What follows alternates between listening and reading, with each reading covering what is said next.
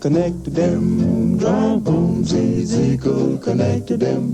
Trombones, Ezekiel, connect to them. Trombones, now I'm looking at the bone of the Lord. I wonder Oh, what. God's penis looks like. I don't know. Probably, uh, probably the world's biggest chode, in my opinion. Hi, I'm a 2000, I'm 2006 atheist Richard Dawkins, put into the comedy stylings of 2006 comedy legend and firefighter beneficiary Denis Leary. Could God make a coffee flavored coffee so hot that he couldn't himself drink it? No, because he's a chode. Check out my new book, God is Not Great. Got him. Uh, got him. Got him. no, that's got, got him is going to be when I make my turn to Islamophobia in about four or five years, like all the new atheists did. Oh, that's what's up. Welcome to the Boney Island Whitefish. We're letting Hi, him have it right out of the gate. We're letting him have it. We're finally giving it to the man upstairs with his toxic masculinity, his beard that he won't stop grooming, Uh huh. That's right. Won't stop talking to everybody about his beard, Yeah. Stroll along through heaven. What's up, God? Hey, I got this new wax. Oh, here we go. Go- God listened to an episode of Bastard Radio and now is starting to buy Manscaped. he's, he's super. Ah. He's super into the Gas Digital Network. He actually like he's in a parasocial relationship with the Legion of Skanks guys, and so always buys every product they ever ever ever sell. God actually wears like quintuple XL Mack Weldon underwear. Hey, speaking of um, Legion of Skanks, Yes. uh, I, as listeners of Bunta Vista will know, the one sport that I follow is like uh, any, well, the type of sport I follow is, is combat sports, people hitting each other until one of them cannot stand up anymore. and um, former UFC middleweight champion Michael Bisping, uh, British guy, Mm-hmm. so you probably know him. I know Um, personally. Everyone on this island knows everyone else on this island. And uh, we all have personal reasons to hate each other that go back to individual betrayals. Yep. Um, so Michael Bisping, former champion, has a podcast, and he's like a he's you know pretty pretty eloquent person, big personality, um, you know, lots of opinions, that kind of thing. So I find him reasonably interesting to listen to. But his podcast is co-hosted by a guy, where every time he was talking, I would be like, I don't think I like this podcast. um, every time this dude was talking, it would be immediately just just something something really weird, something like homophobic or whatever, and you'd go, hmm. This has Yeah. kind of ruined it for me. Don't want to listen to this anymore.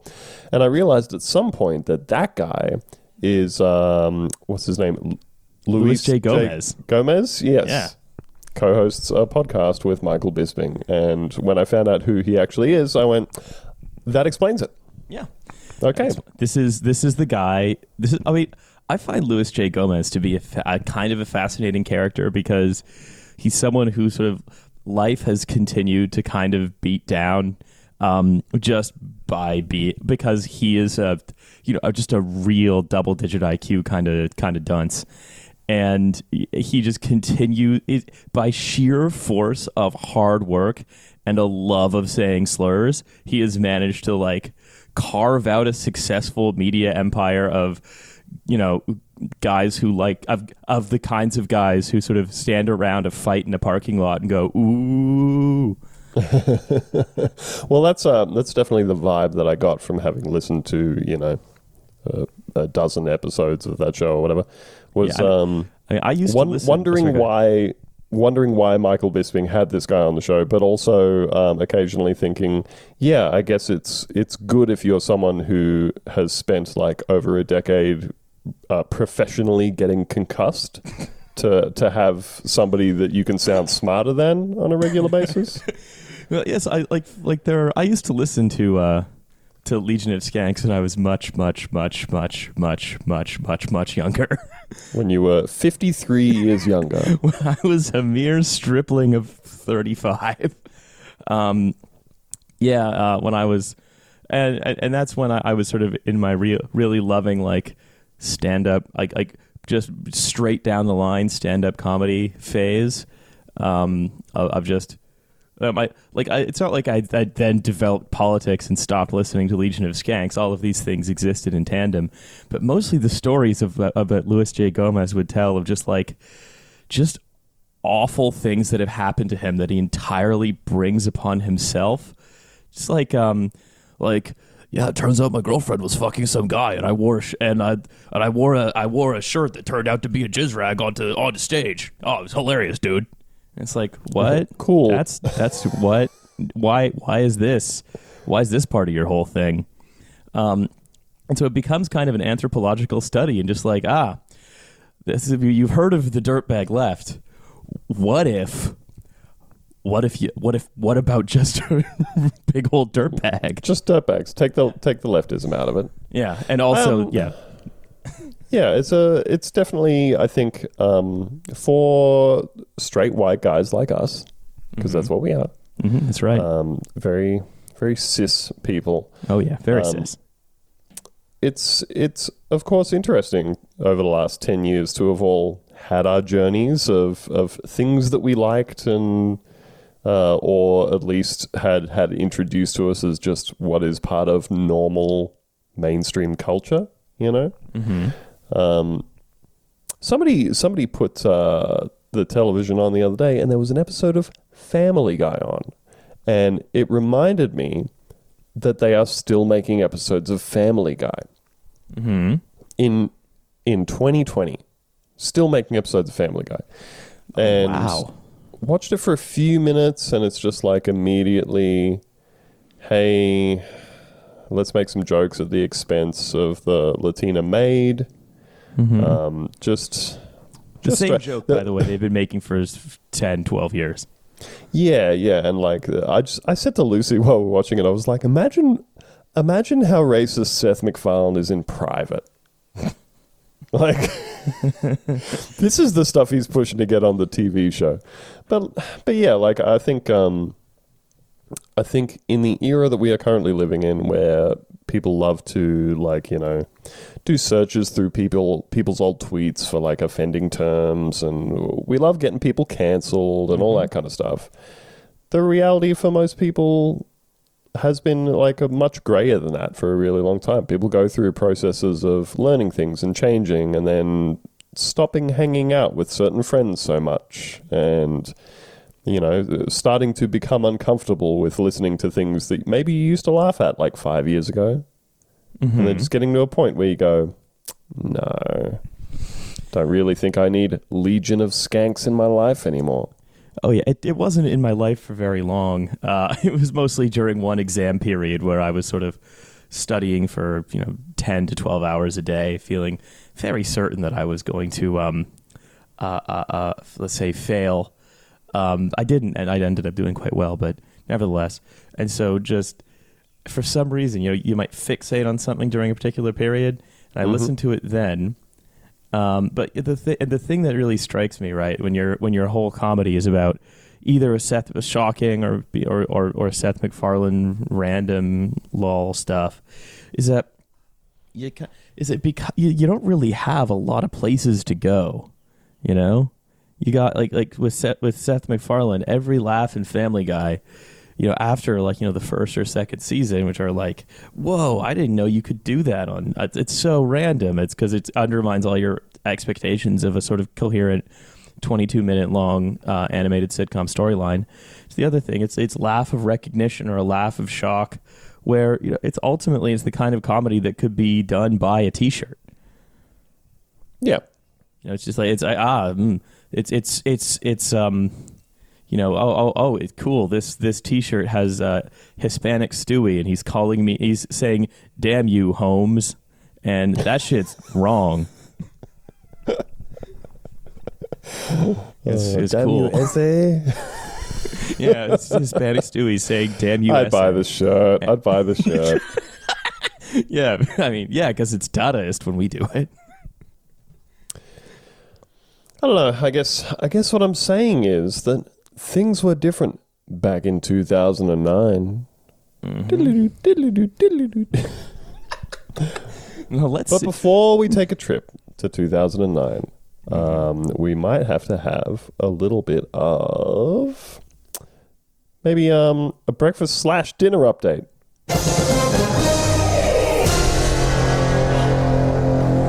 Thanks, Andrew. Uh, for Yeah, I just really pictured, really pictured you turning to the other camera. Just the funny thing is, I did. I did. I looked up in another direction. Thanks, Andrew.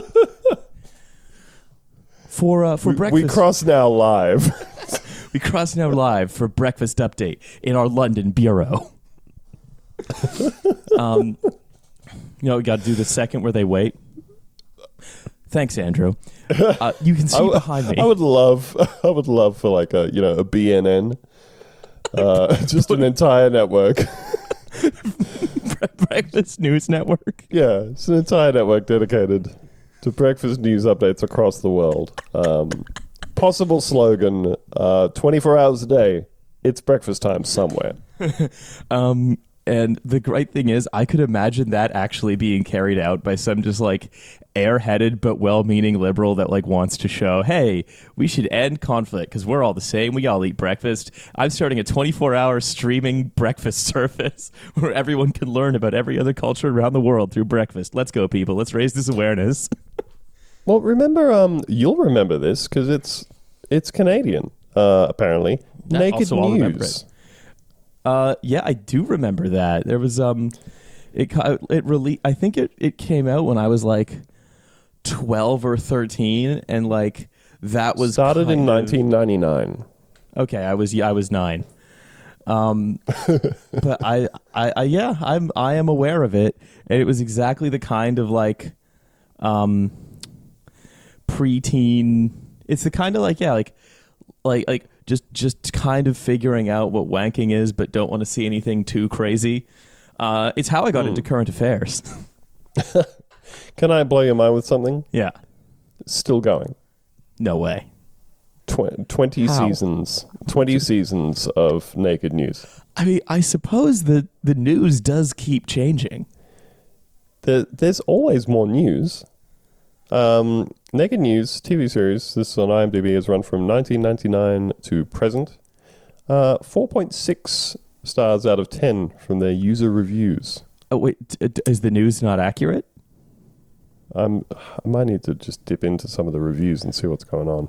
Okay, you find a good review. I'm going to tell you what I had for breakfast. Um, I had uh, several oat cakes with a uh, a foie gras alternative and uh, a Fucking a hell. coffee in a large uh, Duralex tumbler.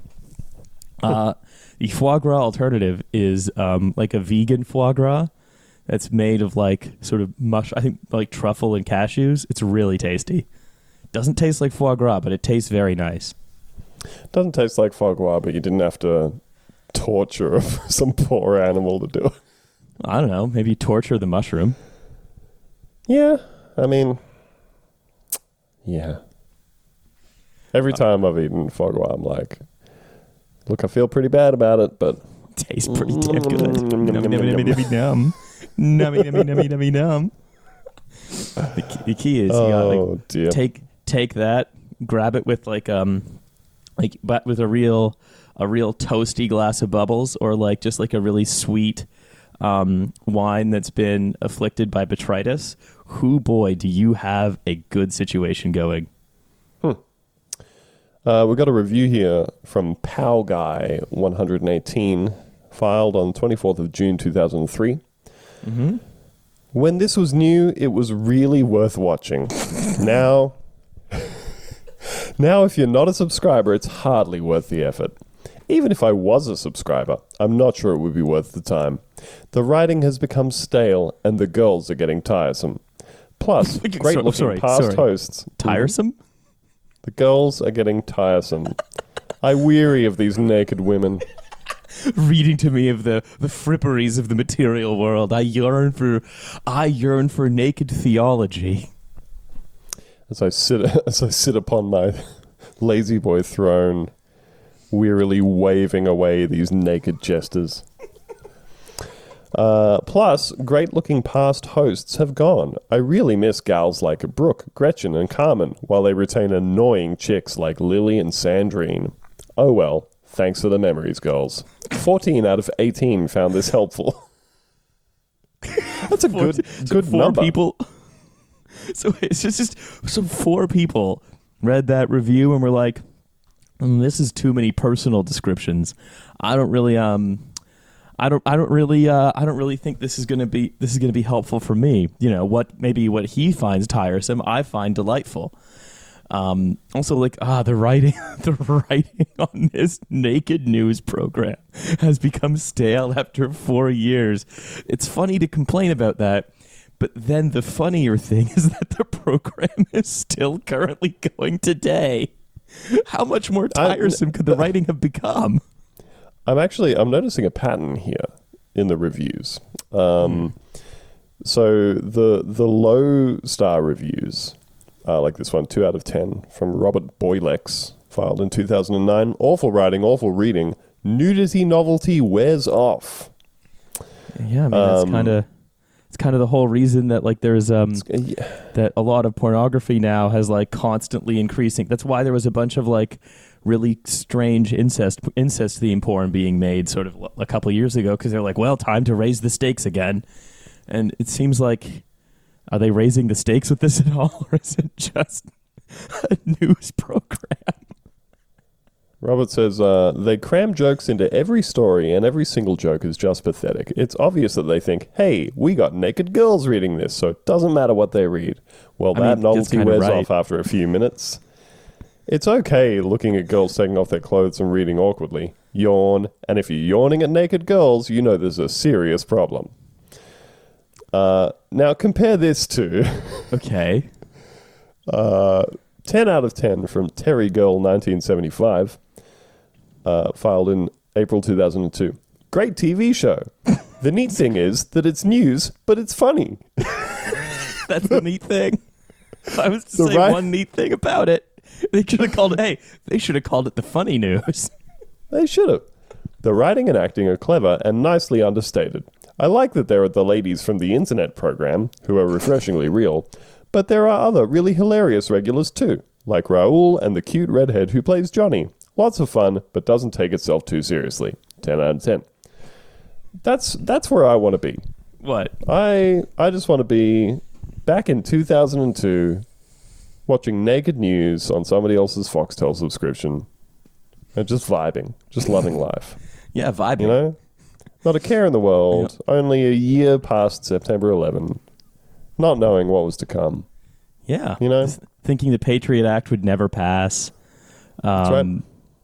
Just yeah, thinking thinking those those s- sneaky Afghanis are going to get what's coming to them. yeah. Th- this is going to be the one war. It's going to be over pretty quick, and then we can go on to just having what like 30 seasons of the real world you know? I- i'm really excited about the grandma's boy cinematic universe. Hmm um you know I, And free hey, free oil for everybody. Yeah, free oil for just a constantly rising economy and just all instead of being like the instead of sort of all, all of the sort of massively popular culture becoming kind of deeply didactic and meaningful middle brow shit like the MCU, we just get the grandma's boy cinematic universe because uh go because nothing mean because nothing meant anything and everyone keeps jacking it to a naked news the naked news becomes CNN and that's epic for a day and everyone does the epic face about it. And it'd be cool and we don't have to live in the world of politics I wonder if they ever pitched a Grandma's Boy sequel. I I'd, I'd prefer the, like if they did little nods to Grandma's Boy and other movies like Okay. if there if there is to be uh, there's a Grandma's Boy cinematic universe So um, you're thinking that like uh, the main character from Grandma's Boy kind of wanders in sometimes. Yeah, okay, well, let's picture this. Picture this, right? It's the movie The Ringer, the deeply offensive film where Johnny Knoxville enters the Special Olympics to save his grandmother's house. And hey, who's that in the crowd? It's Grandma's boy. Now, You know that uh, you know that The Ringer is based on a real thing that happened, right? I didn't. Didn't No? know that. Wow. Um, Wait, wait, so wait, someone it, did, was it to save a grandmother's house? It's a lot of saving grand, grandparents. You know, it's like Happy Gilmore really started that. But um, is it, is it really? I, I think it is at the very least inspired by the um I want to say it was like the um I want to say it was the Spanish Spanish like basketball team uh, that competed in like the the Special Olympics and it turned out that none of the players were disabled. Oh no. Oh, okay. So I just found a forum post from 2006 uh, called "Grandma's Boy and the Ringer." So maybe there is a cinematic universe.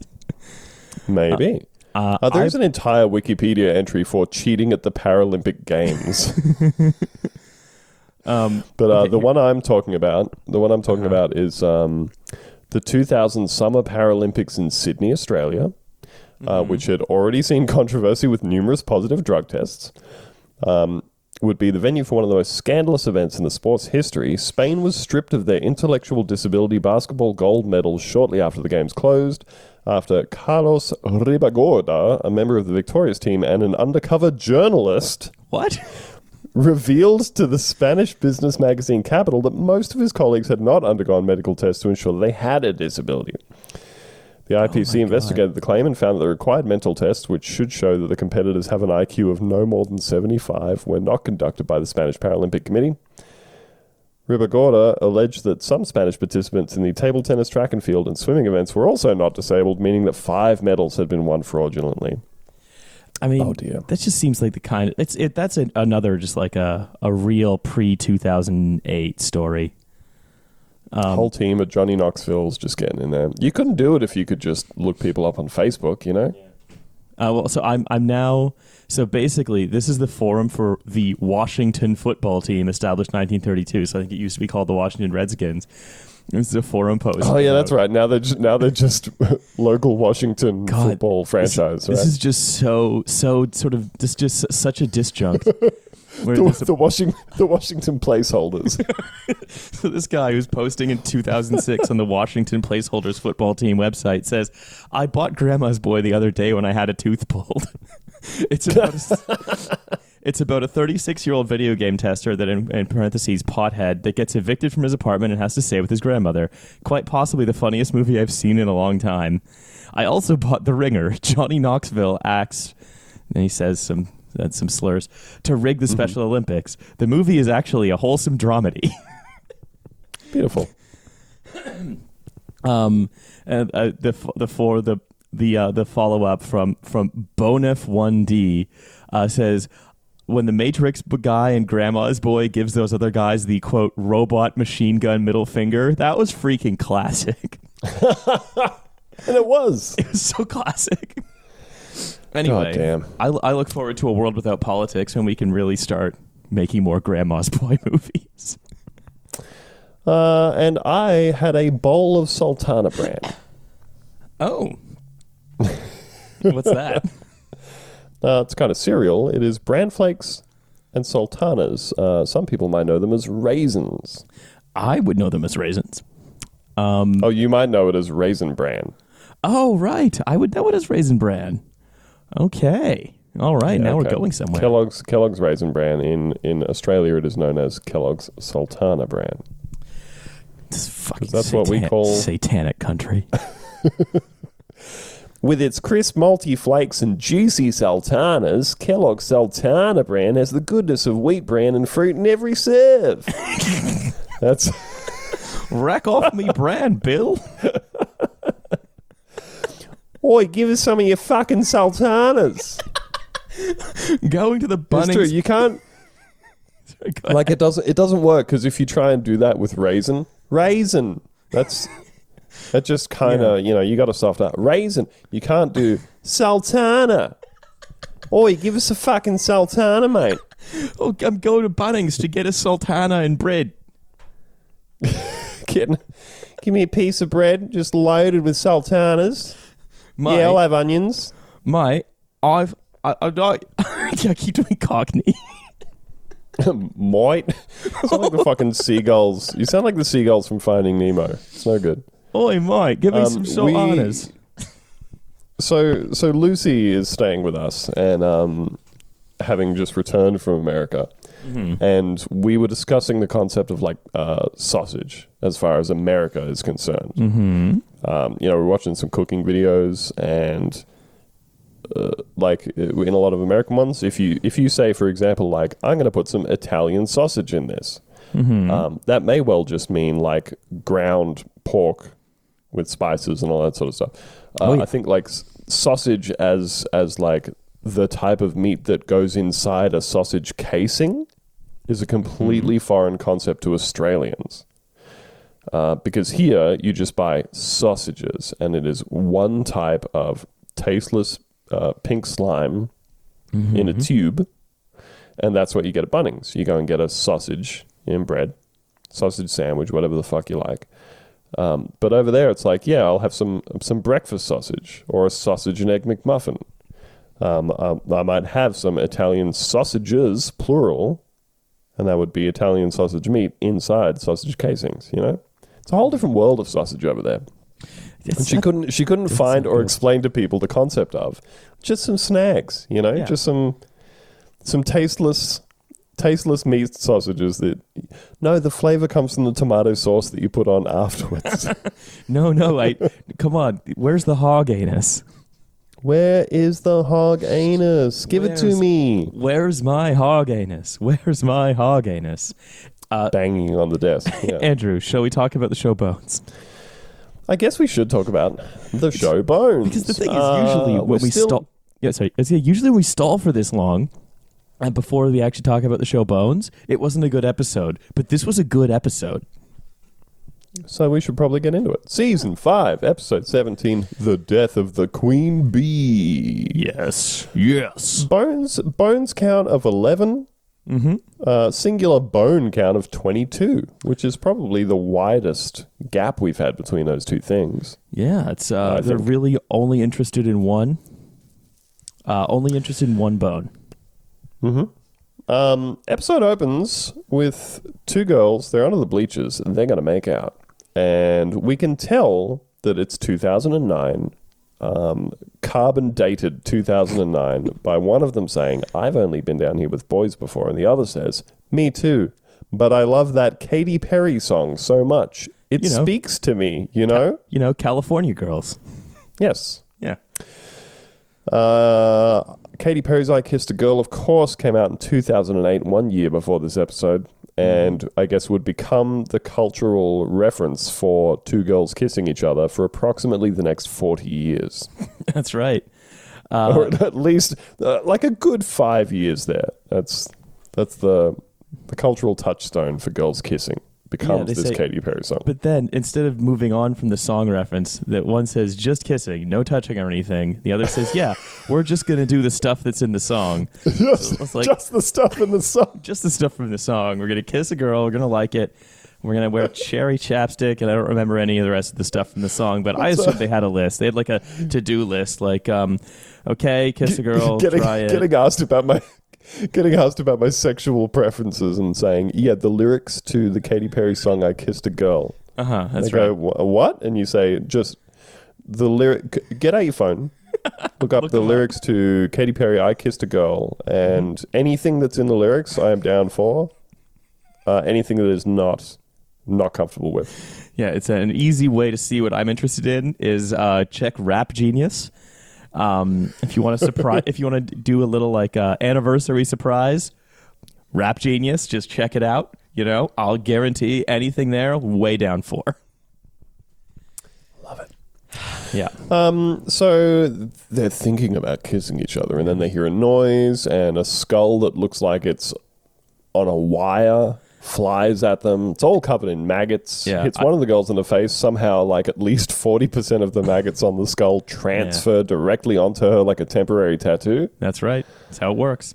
They all stick on her face, and they both go wah, like Wario. Wah, they, they both go wow. wah. that's what girls say when they can't kiss. Yeah, wah. Wow. So um, they both go wah, and then immediately Bones and Booth are here. Now I felt like they were moving through the pre-credit stuff at a good clip on this episode. Yeah, because they had a lot of really cool stuff to get to. That's Um, true. So Bones and Booth are here, Uh-huh. uh, and Bones like, I went to high school here, and also the high school reunion is this week, Yeah. um, I which w- is, let's face it, pretty, pretty big coincidence. yeah. Thank goodness. Maybe Bones did the murder. Um, Maybe. It was, uh, but it, this was for me a classic. Booth and Bones arrive at the crime scene pre Crystal Method sequence. Like this is just one of the all timers where we have um, we we have Bones just not understanding how to talk to people because it's not a high stakes scene where she needs to like move through stuff. So uh, Booth is like, "Did you ever bring a boy out here?" And she says, "Touch his genitalia." No. Uh, as it gets like, but no, the girls earlier they were just kissing. It was the song, the song. no touching genitalia in the song. Not I touched a girl's genitalia and I liked it. Um, anyway, Well, they, and then they meet the local cop, the local Yeah. sheriff, Another um, who, who. Bones used to go to school with. Um, and Bones is like, people around here didn't used to like me. Hey, policewoman, you used to be a lot fatter than you are now. yeah, I wonder why. And um, she's like, fuck you, Bones. Everybody hates you. We all hate you. She then goes on like to describe that there, that it was two girls down under the bleachers, and Booth goes, "Uh, bu- bu- bu- bu- two girls. His belt buckle pops boing, oing, oing, oing, and it- um, Another classic Bonesism though is uh, or a Bonesism Bones trope is like just, just deeply just sexual harassment out of nowhere. Where that the sheriff sort of uh, thumbs in her belt buckle, walks up to Booth and just sexually harasses him instead of saying hello. yeah, she's like, "Hey, ever had your dick sucked by a lady sheriff who is me standing in front of you? Um, Who's got two thumbs and wants to suck this FBI agent's dick?" Like it's very, it's very, very forward, and this is a pattern that will continue throughout the episode. Oh yeah, where it's Um, like the so Booth says, Jeffersonian. two two girls, twins. and uh, Sorry, Andrew, can, I've, been, I've been trying to remember this for a few days. What is Yeah. twins? What's that from? Or is it just a, a thing that's been? It's like in a beer commercial or something. I I'm sure it originated somewhere, Um, Because it's a thing. but like, oh, it's it's definitely a thing, but like, and twins. Okay, uh, if you know where and twins comes from, please leave a comment on either one of the Patreon feeds. We always share the comments with one another. So if you true, know, we do. please put it down. Because I've been saying it Yeah, for I- years I- and I've realized I've forgotten where it's from. Anytime there are two of something. Oh, okay. I don't know. I think I got it. I think I got it. Um, Okay. where did it go? Uh, the Tears in the infamous, rain. the infamous and twins Coors Light commercial turns fifteen. I knew it. published 2017. I knew it was a So- beer commercial. Uh, Aaron Evanson, this is from Seattle Times. Aaron Evanson and John Godsey were making the three hour trip from Indianapolis to Chicago in the fall of 2001 when they hatched the idea to rhyme friends with twins. They hatched Hmm. a plan. The ultimate heist. At the time, Evanson and Godsey worked for the advertising firm Foote, Cone, and Belding. Okay. Cool. Fucking come on. It sounds like They've a been ho- tasked with. That cooking up sounds like fresh horse ideas equipment. for Coors Light. It very much does. Um, so it. Oh my god. Okay, this is God, we just keep This is we all over for the some joint. reason our our every time we do this, we have a different sort of sort of just focus that is not bones, and this appears to be the like w- w- weird sexual anti-comedy of the 2000s. Of the Are you ready? You wanna hear like- Yeah, go ahead. let's uh. let's see if this.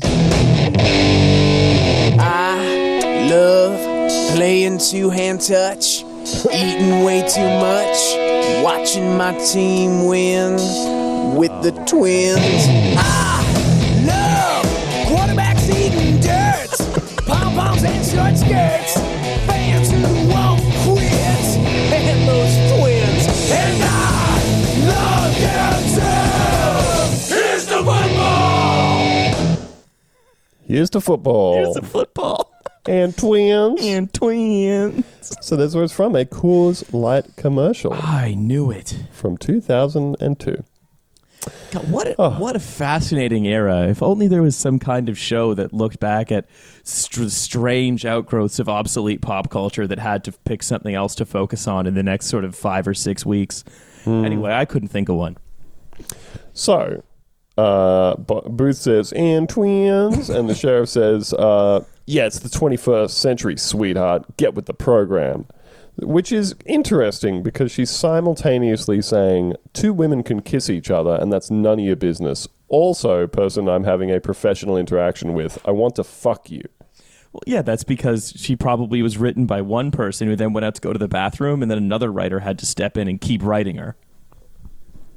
Um, so they, she also explains very helpfully that um, it was a raccoon that ran into the girls with the skull on its head. Okay, so that's number one. That's a little bit of slapstick, but that's an early Crystal Method moment where we have a question of why is this skull flying around, and then within two minutes they're like, "Oh, that's the reason." But instead, we get something much better. So they've already found a head, and they're like, "We got to look around for some more bits and pieces." Of course, it's Bones that finds it because, hey, Bones. who are all these like local law enforcement people standing around with their thumbs in their ass? They couldn't find shit. They Too busy sexually harassing. their way out of it. Yeah, exactly. And um, and so she finds it. She finds some detached ribs, and um, the sheriff comes over and says, "Oh no, oh no, it's it's happened again. It's it's happening." And uh, she says, "They say a spirit lives in these woods. Yes. He takes over a person, makes them kill." And then says he removes the rib cage. It happened to a girl in my high school class, but also when we found the ribs, we say they've been cooked and eaten. yeah. Yeah. he removes the ribs so that the victim can suck their own dick. Uh, uh, Bone says. My Bone says my senior year, a classmate was murdered and dismembered just like this. uh, cue Limp Bizkit, and the sheriff says the ribs are gone. The butcher of Burtonsville High, he's back. And then, yes.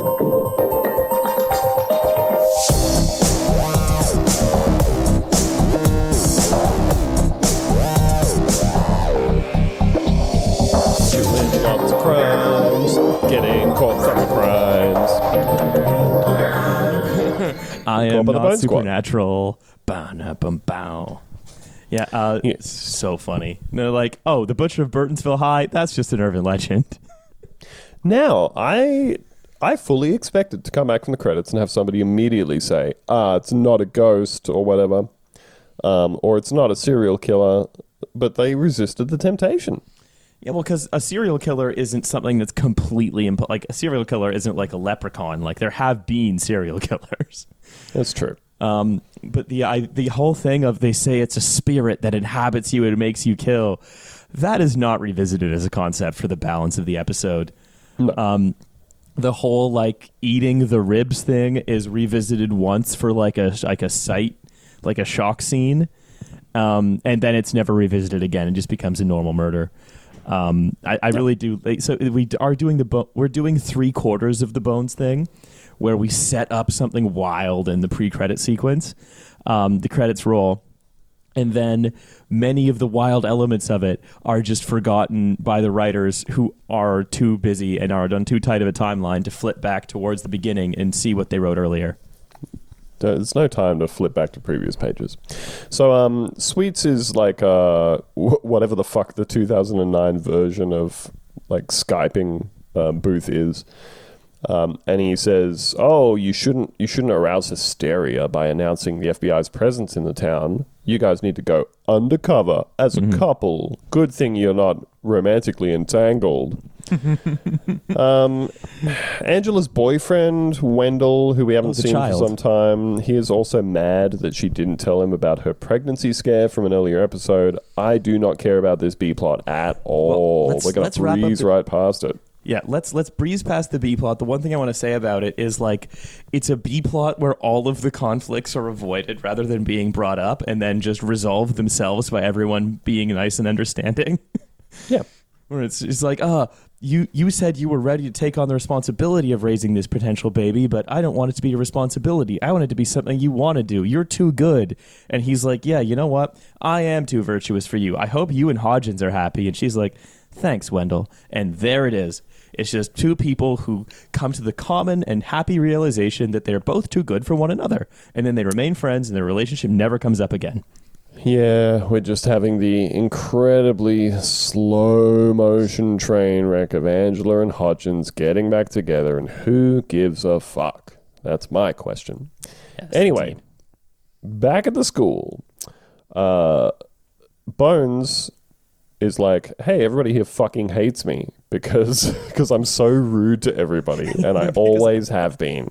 because I'm awful to I'm I'm just awful to hang out with. I can't stop insulting you, and I just want to like dissect stuff all the time. Which, again, in 2009, like that was considered a sign of intelligence of being like sort because again like even remember like those new atheist guys they were all like oh you you the religion for it's for troglodytes and republicans and um and the whole thing was about being sort of epic and unpleasant and um thinking and all it's and, and also being like, oh, I'd rather you know go for a science experiment than watch an episode of The Simple Life. And Yeah, every, everybody else is everybody else is watching Paris Hilton. Meanwhile, Bones freaking loves science. You know, she'd rather listen to Neil deGrasse Tyson. Yeah, uh, exactly. Is condescending to everybody. Yeah, exactly. That, so that's if you want to understand sort of high school bones. You know, there, there it is. She's she's someone who freaking loves science and wants to tell you all about how you know. Um, the have you while watching the real world? Cute. I'm doing a real world experiment to see what happens when I pour baking soda into this vinegar volcano.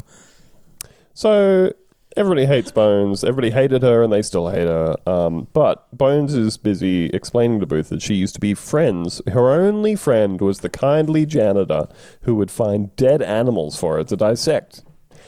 Uh, and everybody was like, "That was kind of weird. You're a big weirdo." Yeah, it's it's weird that Um, this janitor so- is hanging out with a teenage girl and finding her dead stuff for her to dissect. Pretty much. Also, uh, well, also so one thing, immediately after the credits, because Bones will sometimes do this, um, they'll tell you what they're kind of doing a takeoff on. So Mm-hmm. Hodgins says, "Oh, this is all a very teenage. This is like a teenage slasher movie," and then that's what they're doing. They're doing a they're doing a, a episode of Bones where it's like a slasher um, movie. very much. Yeah. So she decides to go and find uh, the janitor, Mr. Buxley. So they, they go to like I guess his janitoring shed, his workshop or whatever. He, yeah, he they he the the janitoring shed where he lives, and he keeps his collection of red herrings. Yes, yes. Um, it's very creepy. There's lots of over the top horror music, uh, horror movie music playing. A lot of tools hanging up, being, like framed in shots as though they're torture implements everywhere. Yeah. And then popping out with a jump scare. Yeah. Here's Mr. Buxley holding a plate of ribs. Oh, this is the second and only. Re- this is the first and only reference to the ribs. That's right. And he is played by none other than Robert Englund, uh, Mr. Son of a Hundred Maniacs himself, Freddy Krueger. That's right. Yes, Robert Englund is here. He's doing uh, scary stuff. He's doing creepy faces. That's what he's known for. That's why we love him. You know, that's why he was in all those iconic horror movies like Nightmare on Elm Street 1, Nightmare on Elm Street 2, Nightmare on Elm Street 3, Nightmare on Elm Street 4, Nightmare on Elm Street 5, Nightmare on Elm Street 6. and, And fuck, what else was he in? oh, he was in The Hours, the biopic about uh, Virginia Woolf, told through the Was he? experiences of three different. No, of course not. Oh, He was, he was in Grandma's Boy, The Ringer. He was on Look. that episode of Legion of Skanks. look, he's he's probably been in some other stuff. You know, been in a lot of other things. Um, He was in Wishmaster. Was, was he? I don't know, Castle Freak. Oh, he was in. All right, here's here's something I actually want to recommend. he Okay, was in okay. Behind the Mask: The Rise of Leslie Vernon, Mm-hmm. which is one of my favorite found footage style horror movies. Um, in which it's about like a 60 minutes type TV crew going behind the scenes to interview a like Jason Voorhees type slasher. Mm-hmm. Um, he and he- slash him? Well, he he explains how he does everything. Huh. Um, he's like, yeah, I've got to do heaps of cardio so that I can like run around behind the house to the other side, but it just looks like I come out walking at the same pace the whole time, you know. Um, he explains lots of stuff. It's very good. And Robert Englund is in that as like the uh, Van Helsing type character who is hunting the serial killer. Oh, that's fun. Uh, That's fun because I. I'll tell you a little admission. Um, I find horror movies to be horrifying, and so I don't watch them. However, I find the plots to be very interesting. So I'm one of these people who, every time there's a new horror movie out, I'll go right to Wikipedia and read the most spoilery explanation of the plot I can find because I want to be like, "Ooh, so it was a de- so the grandmother did a ritual. Interesting." Because you know they're not a very formulaic genre of filmmaking. Uh, but equally, I don't like to be spooked. Like I hate to be spooked. I'm a very anxious. Nothing worse person. than being spooked. I'm a very anxious person at a baseline level, and so well, this this one is very fun because um, from 2006, perfect era. God, what for a we're year. talking about. Um, it's it's very fun. There there's sort of lots of good commentary and, and jokes about all the tropes of slasher movies, um, and uh, and it's all leading up to like uh he's like a slasher who's returning on the anniversary of like you know his own faked death and all that sort of stuff, and he's like it's like leading up to all of it. see, it's, that uh, I very would enjoy. funny. I would enjoy Very that funny. because I'm not getting spooked. Yeah, I, I It's really not too like- spooky. Like you know, the, the feeling of dread in a horror movie. Hate that. I don't want to feel it. I'd like to feel something else. dread. Yeah, Love not interested in feeling dread. Well, you must have been very spooked by this episode of Bones. I'm so spooked. I got my spook on. Especially. and um, so So so, I- the I had to- I was gonna have to do my normal coping mechanism where I was just saying out loud at the TV, "Oh, come on, there's no, way. come on, it's gonna be Hack if he's the killer." But mostly, I was doing it because I was spooked. 'cause I, I didn't want Robert Englund to get me. Um, he's of course Robert eating ribs.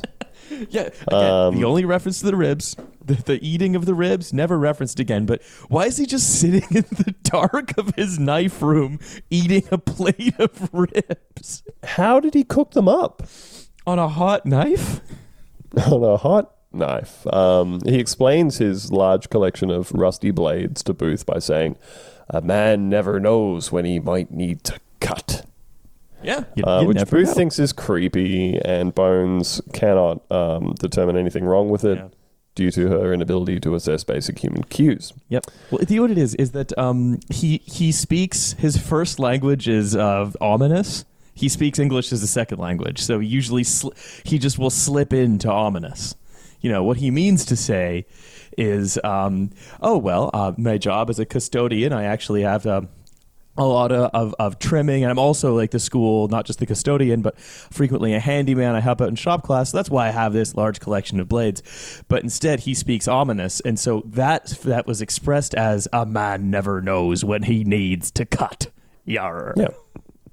Um, uh, it's also well, he does, however, have an alibi.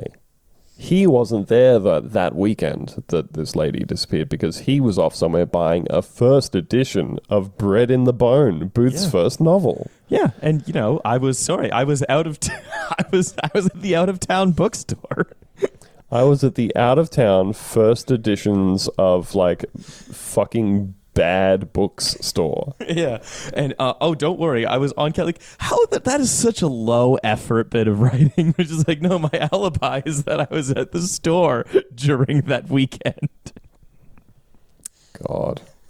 I uh, I had to travel out of town to the only store that sells first edition John Grisham's, you know?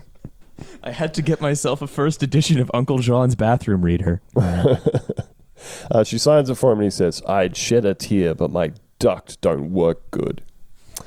cool Um, so back at the lab, they've identified the body. Uh, it's some lady that Bones used to know. She hit her with a tennis racket. Bones is able to assess the injury that she gave to this lady. wow Uh, the victim was the homecoming queen in Bones' class. And then, for some reason, uh, Sweets pulls up a picture of of her, the dead Yeah. lady. Sarah Tidweiler. says- And he says, This is Evelyn Sims. Wow. Oh. Homecoming queen. Cheerleading captain. A girl like this, she wouldn't have given me the time of day, which of course makes her that much harder. so sweets killed her So yes, Sweets does several things in this that make him sound a lot like a potential killer. Yeah. Mur- old murder sweets. And uh, the the hot guy Brad, hot guy from school, Brad. Judge Brad. Um, the latest victim. I've, I'm afraid that's the oldest Bunta Vista bit that I remember and go over in my Judge head Brad. Judge Brad. oh man. Oh dear. Judge Brad sentenced to chill. You're sentenced to give me all of your sultanas. so we can no. yeah, yeah, so we can have a cool time eating sultanas together because it's me, Judge Brad, the friendly judge. So, um, Brad Brad's is the husband of the latest victim, and he was dating the original victim. Damn. This makes him look like a big stinky red herring. Yes, uh, and he's also like a red herring with red herring financial difficulties at his like. Cutco knife business. And, well, and he owns an auto shop, Ooh. so and there he was would a have had a saw that cuts through metal. there's a small bit of car in the victim. Um, so we go back to the gym where they're getting ready for the reunion. Um, every single member of the crew that's putting on the reunion and Mr. Buxley are all there simultaneously cutting things with saws, chainsaws, cleavers, axes. Yeah, well, if you're get, that's because I, I actually have captured this down that the reunion appears, the theme appears to be suspicious cutting and axes. Suspicious cutting and axes. Everybody's doing it. It definitely feels like the most fun that Bones, like a show, as the show has attempted to have all Yeah. season. You know. Yeah, it's not just like a, that. That's the one thing though. Like uh, there have been pre. Remember the episode where the the Amish kid gets killed, where it's just them Uh-huh. just slogging through five minutes of raising and dismissing a possibility over and over again, just to have it be some arbitrary random person. Um, it's like at least this is one show where they're not doing it. Like they're not just raising and dismissing like 10 possibilities. They do it a few times, but there is quite a bit of we have to narrow down what this pie-shaped tool was that was used to kill her or whatever. So I agree they are actually having a bit of fun with it here at the um, uh, enchant enchantment on the whetstone uh, dance. So um, they're all doing it. It's pretty funny. Back at the lab, I have a note here. I forgot about these guys. They're still looking for a cause of death. Mm-hmm. And then they do a series of stupid, wild speculation Oh, yeah. because apparently Bones has taken photos of all of the people standing around hacking at things with knives and cleavers and stuff. I guess we should explain that. One lady is using like a hacksaw to cut the tops off of coconuts for drinks. Um, another lady. Yeah. Uh, the the janitor for some reason is chopping wood inside the gym with an axe. Yeah, that's where you put it's where you chop it in the chop theme prom. Yep. Uh, Brad is chopping up slices of pineapple with a big cleaver. You know, all the normal natural things that you're doing. Judge Brad has put down his gavel and picked up his cleaver. So, uh, so this is this is probably the closest to what we normally expect to happen around the start of the episode, which is that there is a, uh, you know, we get shown all of these people who could have done the murder with all their weapons. Fifty percent of Um, the at sixty percent of the way through. So um yeah, yeah, well and and then Bones takes pictures of them, sends them to the lab, and they immediately look at all the pictures and say, Couldn't be any of these weapons. Yeah, or or one per, cool. one it almost could, and they baselessly accuse someone of murder on the basis of standing near a weird knife that almost fits, which is classic. So um we immediately rule everything out, but we decide that it could be like the thing that God used for the ice pick, maybe. Uh, Bones is still being very rude to everybody. Oh yeah, So now uh, Booth and Bones are talking to different people around the reunion. and all of them are just like, "Hey, you want to fuck later?" To both of them, They're- they'll be They're like, all so fucking horny. they'll be like, "We're married," and then people are just like, mm, "Things happen." It's just Yep. like, we're married. Andy, the, Andy, the woodshop class is like, yeah, but you know, maybe you're going to get divorced. Um, and this other lady, Carrie, says, "Go inflate a doll, Andy." Yeah, before she gets uh, her job as the therapist on It's Always Sunny in Philadelphia for Frank's intervention. Now, while we're trying to, um, while we're trying to delve into motives here, uh, Evelyn, the lady who has disappeared, um, Oh, so, she's so uh, working in an unpronounceable country, uh, Nicaragua. never heard of it. Nika, who, where? Huh? Uh, uh, fucking Tim the Tool Man grunt. Entire So- town of murderous, horny Tim the Toolman Taylors. So she says, this uh, lady that they're talking to, Carrie, says, um, You actually look normal now to Bones. And she says, Thank you. I heard Evelyn ruined your career. cool. And Booth, Booth sweeps in with the socializing, uh, the My Fair Lady save, and says, My wife just meant how difficult it must be with this economy and trying to find work. The economic mess is back. The economic mess is back, baby. Oh, because, as we mess. know, it's 2009, and as they specify in the episode, Bones was in the class of 94, which means that this is the absolutely classic 16 year high school reunion. you know, every 16. It's, they they call Once again, we don't do second passes. We don't go back and look at. We don't go. Why the fuck are they having this high school reunion? and The old 16 year high school reunion. yeah, it's uh, that, that everyone comes back for the, the Sweet 16, they call it.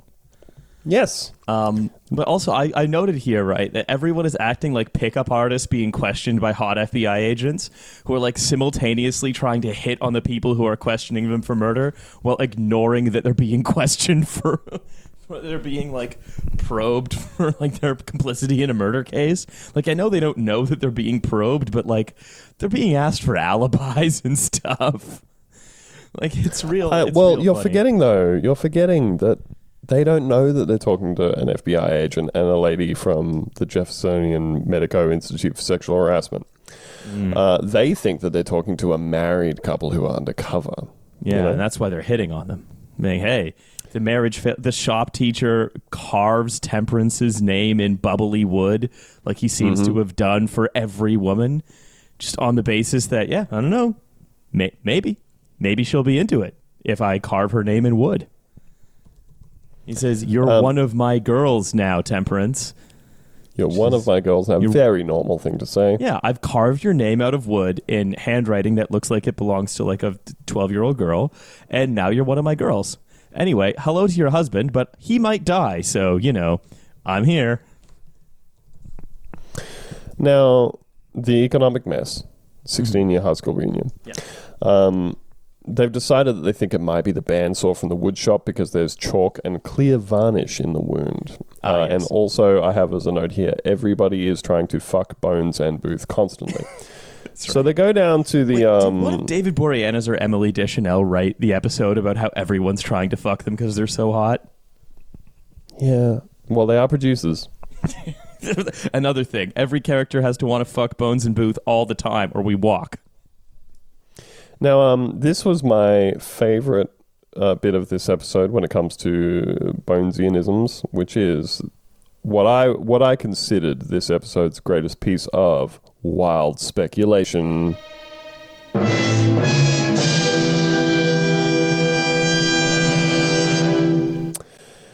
That is, of course, the science that Bones employs in the woodshop, right? Oh, this Um, is so cool. This is very cool because they go in there and they're like, oh, maybe, maybe it could have been a bandsaw, blah blah blah. And they go in and it smells like bleach, and they're like, somebody could have used bleach to clean up all the blood. Um. So, Bone says the saw would have created a lot of bone dust. You know, bone dust. Yeah, bone dust. Some of the dust, Looted off of skeletons in Elder Scrolls games. some of the dust, uh, could have gone into this computer's vent. Again, very normal, very plausible. Ah, I found some. And she scrapes up some of the dust into an envelope. She says, This might be bone dust. I think I'm getting where a lot of the singular bone. Yes. uh, quickly, the bo- I, I have to find the bone dust. Here's the bone dust. Let's check if there's a bone dust. it's bone dust. Uh, she then finds a water cooler, fills her cup up with water, and then she dumps all of the dust into the water and shakes it around, mixing it all up and everything. uh, and some of it sinks. And she says, "See, bone dust." Classic bone. dust. that's that's bone dust right there. That's classic bone dust. Also, like you could just play that video as the defense and just be like, "Well, this case is garbage." we request an immediate mistrial, and we're suing you. Trying to uh, trying to show the judge your cup of sawdust. Yeah, it's like, look, bone dust. Just not explain, not even saying yes. The bone dust floats or sinks or whatever. She just pours it in. Some of it floats, some of it sinks, and she's like, bone dust. So they get called back to uh, they get called back to the the party, the reunion. Uh, Bones is doing some bad dancing, having some more sexual tension with Booth. A lot of like, I never Oh got no, to the go to prom. janitor 'cause- has a knife. Uh, yeah, so it's all, I never got to go to prom because I was too smart. Uh, this is my prom now. And then, yes, the scary janitor pulls it. Why is the janitor at prom? Why is he at prom? He pulls out a scary knife, um, and he's cutting a rope. Maybe he's going to do a Carrie-style bucket of blood, but instead, it makes a bunch of pretty metal stars drop down from the ceiling. Isn't that nice? But, this But far into the wait. episode. But wait, we're very far into the episode and we need to wrap it up. Uh, it turns out that the stars, the metal stars, they also look like the pie shaped murder weapon. Uh, so they pull one down, they, they send it to Angela for some computer magic, where once again she somehow has a computer model of everything in the school and the woodshop class pre rendered for some reason. and the world. It's really like uh, it's one of these um, uh, what is it? The map of the empire thing, where Angela has simulated everything that could po- again Baudrillard. Uh, or not Baudrillard. Baudrillard references it, but the map of everything that could possibly exist. And as it becomes so accurate, she has simulated an exact replica, complete with sentient AIs, in their, her Angelator computer, so that she could potentially simulate anything. It's uh, it's very silly. The janitor says, "Hey, Julie, the lady who's making all the prom decorations, also made the stars," and they do a, a bit of a bit of fucking around, um, and then they're like, maybe they were all in this drying rack, and someone pushed her over onto them, and then pushed her down, and that broke her ribs and stabbed her a bunch, and she died. Yep, there it is. That's it. smash cut smash cut to outside the gym where they are just taking away Julie the prom decoration lady in handcuffs as she says Brad was mine. It was my turn to have him. I'm confessing. No, no, you don't understand. I did it for a reason. Uh, Booth says, uh what? And she says, Evelyn and I made a pact in high school. We got rid of Sarah because she was sleeping with Brad. We had a pact. Double murder confession. Yeah. So, um, also, uh, what, what, what, uh, all the stuff, or so did they make it look like the legendary killer? Did they start the legend of the killer? Where did the ribs thing come into it? Like, it's just there's some weird logic loops towards the beginning of like it's like a Scooby Doo episode written by someone with a head injury.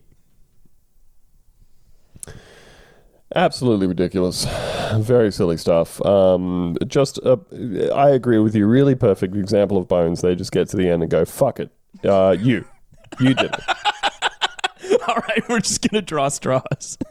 Who did? yeah, they've, you know, they've got. They've got like um they've got cards on the wall in the writers' room with like the, the names and characteristics of the different characters, and then once they are forty minutes into writing the episode, because as we know canonically they have forty three minutes to write each episode, um, they all line up across the other side of the boardroom, and everyone has a go with throwing a dart um, at the cards on the other side. Whoever hit someone first, that's the murderer. Yeah, there we go. It was her. It was her for again a pact that it's a, none of the groundwork was laid here. Just that she was kind of flirting with the husband earlier. Nothing, nothing was prefigured. Like the whole, they forgot about the story of like the legendary mur- butcher of Bosworth Field or whatever. It's like no, it was um, it was either made up by them or a legend capitalized on by them. They cut off the ribs and I guess they ate them. Like, Yeah. Strongly implied. Yes, just forget, just completely raising all of these like bizarre, strange things, and then just forgetting about them later. Beautiful. It's, this is what I mean. Classic Bones. Classic Bones. Uh, yeah, overall, like I said, definitely the most fun that they've been having with an episode in some time. Yeah, for sure. The I most fun on purpose, you know? Uh, yeah, I mean, I think they were having a lot of fun with the demon episode, like just having that having that girl be the angel and just telling her act crazier. Crazy. No, you don't get it, crazier. Dial it up to 11. Yeah, exactly. This one was a lot of fun. I, I enjoyed this one. I mean, in as much as I did, in, in as much as my enjoyment of these is, you know, as much as you can enjoy an much as I episode of Bones. that's right. Oh, boy. well, that is it for this episode. Thank you, Uh, thank you, Andrew, this one up. for being on Oh. the Boney Island Whitefish with me. Oh, it was great. It was great to finally come on. I've heard a lot about it. It's been great to have you on these last seventeen episodes. It's great to come on, uh, talk about you know all of the stuff you expect when we get into a bit of bones, like uh, naked news, Grandma's Boy, uh, Coors Light commercials from 2001, That's right. uh, people f- faking their way to medals in the Paralympics. All of this and more in the Boney Island Whitefish, the only show about Bones season five on the internet, as far as I'm aware. I haven't checked. Please don't tell me if there's another one. I haven't checked, and I never will. Nope. That's the that's the motto of this show. Don't know, won't learn. That's right. Anti-learning, uh, as was the motto of the mid 2000s. You know. That's right. So that's it for us, everybody. Thank you, and we will see you next week. Bye. Bye.